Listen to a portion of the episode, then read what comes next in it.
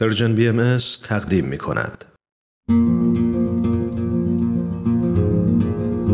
دوازده فانوس. تعلیم دوازدهم صلح عمومی و محکمه کبرای بین المللی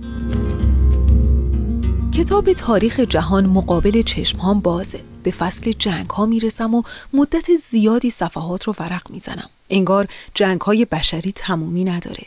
صدها و بلکه میلیون ها نفر کشته میشن. خونه ها و شهرها نابود میشه. کارخونه ها و مزاره در آتش میسوزن. اما صدای شمشیرها و قررش توپها و هواپیماهایی که بمب روی سر آدمها میریزن تمامی نداره و سیاستمدارها و جنگ طلبها از آتش افروزی خسته نمیشن. یه روز جنگ صلیبی بین مسلمانان و مسیحیان و حتی بین فرقه های مختلف مسیحی و یه روز جنگ جهانی اول. یه روز جنگ جهانی دوم و یه روز هم جنگ در اوکراین یا لبنان یا سوریه یا عراق و یا حتی یمن و جالب اینه که برخی از این جنگ ها رو با تئوری های پر آب و تاب سعی می‌کنن که لعاب روحانی و اخلاقی به اونها بدن. خلاصه بهانه ها مختلفن اما نتیجه همیشه یکسانه و اون زشتی و تباهی ناشی از جنگه. البته همیشه برای ایجاد صلح تلاش شده و تجربه نشون داده که آتش دعوا هم دیر یا زود و البته با هزینه خیلی گذاف خاموش میشه. اما باز این زخم کهنه یه جای دیگه دنیا سر باز می‌کنه و آدمها و زندگی ها رو در آتش خودش میسوزونه. ولی خب این باعث نمیشه که از تلاش برای ایجاد صلح عمومی دست بکشیم. در واقع تا زمانی که جنگ در گوشه و کنار دنیا ادامه داره اهمیت ایجاد صلح به قوت خودش باقیه و حتی بیشتر هم میشه. در آین باهایی نهی از جنگ و ایجاد صلح عمومی یکی از پر اهمیت ترین تعالیم الهی محسوب میشه. بانی و مؤسس آین باهایی حضرت بهاءالله زمانی که خود در زندان و تبعید بودن پرچم صلح عمومی رو برافراشتند. در اون زمان یعنی در قرن 19 میلادی جنگ هنوز وسیله حل اختلافات بین ملت ها و وسیله کشورگشایی و استعمار بود. در همون موقع جنگ های روسیه و ایران و جنگ هرات اتفاق افتاده بود. جنگ هایی هم بین روسیه با دولت های دیگه اروپا و همچنین با ژاپن روی داده بود. و این در نظر مردم اون روز عجیب نمی رسید چون جنگ به نوبه خودش راهی برای حیات به شمار می رفت و مردم به اون خو گرفته بودن و تاریخ به اون عادت داشت. در چنان شرایطی مؤسس آین باهایی حضرت بهاءالله با اعلام صلح عمومی رؤسای دولتها رو به صلح و سلام دعوت کردند و بار گرانی رو که دولتها برای مخارج تسهیلات بر دوش مردم و رعایای خودشون گذاشته بودند تقبیح کردند. و حالا اونچه که می‌تونه زامن صلح و تداوم باشه وجود نهادی معتبر و فراگیره که فارغ از سیاست و تنها با اجرای عدالت بتونه مشکلاتی رو که زمین ساز جنگ حل و فصل کنه. نهادی چون یک محکمه. به همین خاطره که ایجاد یک محکمه کبرای بین المللی از تعالیمیه که در دیانت باهایی به اون تاکید شده.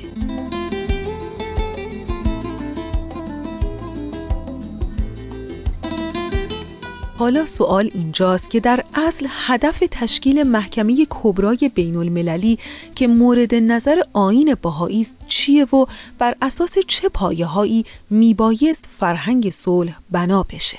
تاهره دانش محقق حقوق بشر در پاسخ به این سوال اینطور میگه. هدف ایجاد محکمه بین المللی این باشه که از دیدگاه تاریخی و دینی در رابطه با ایجاد یک جامعه عادلانه هست و اینکه تمدن بدون عدالت نمی‌تونه وجود داشته باشه. محکمه بین المللی به تعالیم دوازدهگانه ای که ما در دینت باهایی بهش اعتقاد داریم رفت داره. چند از این تعالیم که ممکنه به طور مستقیم رفت داشته باشه با محکمه بین المللی در رابطه با ایجاد فرهنگ و فضای صلحجو هست. مثلا در رابطه با وحدت عالم انسانی یا ترک تعصبات نژادی و یا جنسی و یا یکی دیگه از تعالیم دوازدهگانه برابری حقوق زن و مرد هست اینها پایه های ایجاد اون فرهنگ صلحی هستند که درش می‌تونه یک محکمه بین المللی به وجود بیاد و در ادامه تاهر دانش از نحوه تشکیل محکمه کبرای بین المللی بر اساس معتقدات باهایی صحبت می‌کنه. تشکیل محکمه کبرا باید با رأی و تصویب مردم و رؤسای امور باشه. به اینطور که هر کشوری به تناسب جمعیت خودش چند نماینده که با قانون و حقوق آشنایی کامل و مهارت کامل داشته باشن رو انتخاب کنن و این تعداد افراد از طریق دولت مردان هم باید تصویب بشن. به این طریق هست که میشه گفت اتحاد نظر تمام افراد عالم رو می‌تونیم بهشون جذب بکنیم تا اینکه به رأیشون احترام بذارن. اگر رأی این دادگاه رو در زمانی که این افرادی که کشورهای مختلف انتخاب کردن و رؤسای عمرشون منتصب کردن به محکمه کبرا. اگر رأی دادگاه رو کشوری قبول نکنه و به اون تأثیر نکنه کشورهای دیگه اون وقت حق دفاع خودشون رو خواهند داشت. یعنی در حقیقت میشه گفت که از دیدگاهی بنابر الواف و آیات باهایی باید آنچنان فرهنگ یگانگی فرهنگ وحدت فرهنگ مشورتی به وجود بیاد که یک محکمه کبرا بتونه بر اون پایه استوار بشه ولی آیا در دنیای امروز ما لزوم تشکیل چنین محکمه های احساس میشه و یا حتی احساس شده؟ دکتر لقا فنایان دکترای حقوق بین الملل و وکیل امور حقوقی در اتاوا در این ارتباط به این نکته اشاره می‌کنه. از خیلی وقت قبل حدود شاید 100 سال پیش از بعد از جنگ دوم تدریجا زمینه برای تشکیل یک محکمه بینالمللی فراهم شده. این نیاز هر روز بیشتر میشه به خصوص که مرزها رنگشون از دست میدن. تدریجا یک جامعه جهانی داره درست میشه. دنیا در واقع کوچیک میشه به قول معروف یک دهکده جهانی. و آیا تا به حال چنین چیزی انجام شده؟ اون چی که تا حالا انجام شده به طور عمده همون دادگاه بینالمللی لاهه است. و هدف این نوع دادگاه ها که تا حالا بوده دو تاست یکی حل و فصل اختلاف بین دولت هاست که منجر به جنگ نشه اختلافشون و از طریق دادگاه حل بشه. یکی اینه یکی اینکه افراد می‌تونن یه مرجعی داشته باشن از ظلم دولت خودشون به اونجا پناه ببرن. و حالت سوم که خیلی ایدالیه و الان زمینه براش به هیچ وجه فراهم نیست است که یک دادگاه بینالمللی به صورت یک قوه قضاییه یک دولت جهانی به وجود بیاد که دولت جهانی الان زمینه براش فراهم نیست. و در اون صورت دیگه مطلقا اون دادگاه یک دادگاه واقعی است. یعنی در واقع احکامش بدون استثنا قابل اجراست. یعنی قوه قضاییه یه حکومت جهانی است. اون که الان داریم به طور عمده دادگاه بینالمللی لاهه است و همچنین دادگاه حقوق بشر اروپا.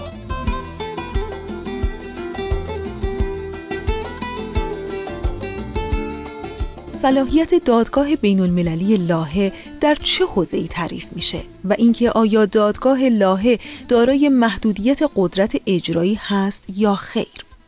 دکتر لقا فنایان در توضیح این صلاحیت و قدرت اجرایی اون به این نکات اشاره می‌کنه. دادگاه بین المللی لاهه فقط صلاحیتش برای اعضای سازمان ملل و ساخته و پرداخته سازمان ملل هست و برای حل و فصل اختلافات بین کشورهای عضو و بس هیچ فردی راه نداره به این دادگاه و محدودیت اجراییش خیلی زیاده. برای اینکه هر تصمیمی که از این دادگاه گرفته میشه اگر بخواد اجرا بشه باید بره شورای امنیت طبق فصل 14 منشور ملل متحد و شورای امنیت رأی بده که اون تصمیم اجرا بشه. و در ادامه دکتر لقا فناییان به مثالی از محدودیت های قدرت اجرایی دادگاه لاهه اشاره داره. به طور مثال در 1986 نیکاراگوا از امریکا شکایت کرد که جنگ مخفیانه اونجا به راه انداخته و کشید این موضوع رو به دادگاه. خب در دادگاه امریکا محکوم شد و قرار شد که این کارایی رو نکنه. یه سری احکامی صادر شد از طرف دادگاه. ولی این حکم اومد به شورای امنیت و در آنجا امریکا اونو تو کرد. خب طبعا تو می‌کرد. برای اینکه رأی علیه امریکا صادر شده بود. همونطور که ملاحظه کنید قدرت اجرایی این دادگاه خیلی محدوده و فلج میشه برای اینکه هر تصمیم بگیره. اگر مخالف یکی از اون صاحبان حق تو باشه بی اثر و بی ثمره. و از دیدگاهی دیگه تاهر دانش محقق حقوق بشر نیز به محدودیت هایی در دادگاه لاهه تاکید می‌کنه. این محکمه یک مقداری محدودیت هایی داره. که البته باید روش کار بشه مثلا سازمان ملل متحد در حال حاضر حق این رو نداره که پرونده هایی رو که می‌خواد به اون دادگاه ارائه بکنه. یعنی راههایی که وجود راه های بسیار محدودی هست. به علاوه این محکمه که فعلا ما داریم باید تریبونال های مختلفی رو که در رابطه با موضوعات مختلف کار می‌کنن رو در بر بگیره. مثلا در رابطه با مسائلی که در حال حاضر با محیط زیست ما داریم یا مسئله تروریسم یا قاچاق مواد مخدره و غیره. تمام این موضوعات مختلف رو باید در این دادگاه فعلی ما بتونیم در بر بگیریم و بهش رسیدگی حقوقی بشه.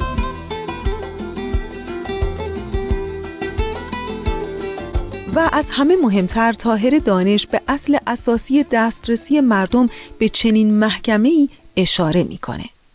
یک مسئله دیگه این هست که افراد معمولی یعنی یک شهروند معمولی مثل من و شما ممکن که دسترسی به چنین مؤسسه ای نداشته باشه و در رابطه با احقاق حقوق خودش نتونه کاری انجام بده این یه مسئله بسیار مهمیه چون اصلا ایجاد یک همچین محکمه ای ایجاد قوانین مختلف ایجاد تمام این ابزاری که ما در رابطه با رژیم حقوق بشر در دست داریم به خاطر حفاظت و حمایت حقوق هر کدوم از افرادی که در این دنیا زندگی می‌کنن هست. بنابراین اگر هیچ کدوم از ما نتونیم دسترسی مستقیم به همچین مؤسسه داشته باشیم بنابراین شاید که باید یک سیستم دیگه ای رو بهش نگاه بکنیم یا این سیستم رو طوری تغییر بدیم که مردم بتونن به حقوق خودشون دسترسی داشته باشن.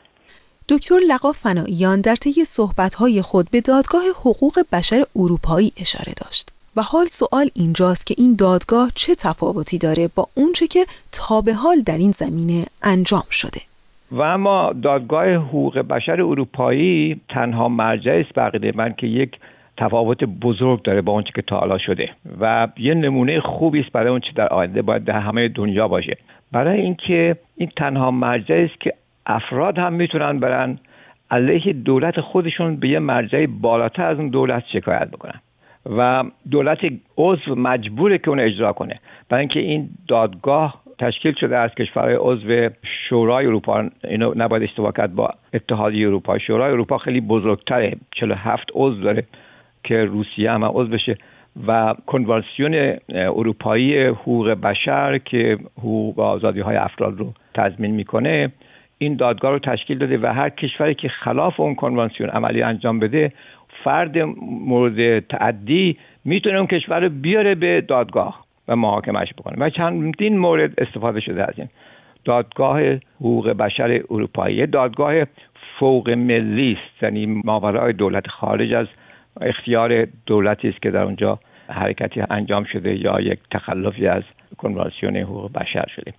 البته هر وقت صحبت از صلح عمومی در جهان پیش میاد ادعی مشکوک و بدبین میگن با این اختلاف و تنوع امروزه بشری اعم از اختلافات نژادی، فرهنگی، طایفه‌ای و دینی ممکن نیست صلح عمومی صورت بگیره. و شاید در پاسخ بشه گفت برای رسیدن به صلح عمومی اگر زنگ تعصبات و تقالید و خرافات رو از دلها پاک کنیم و اصل مشورت رو در حل اختلافات دول در سطح محلی، ملی و بین المللی با دیدی عادلانه جایگزین کشمکش ها و اختلافات و خشونت ها و در نهایت جنگ های خونبار کنیم و خلاصه یه جور دیگه به همه قضایا و مشکلات نگاه کنیم اون وقت شاید دنیای ما جای بهتری برای زندگی کردن باشه. همونطور که سهراب سپهری میگه چشمها را باید شست جور دیگر باید دید. بی همگان به سر شود بی تو به سر نمی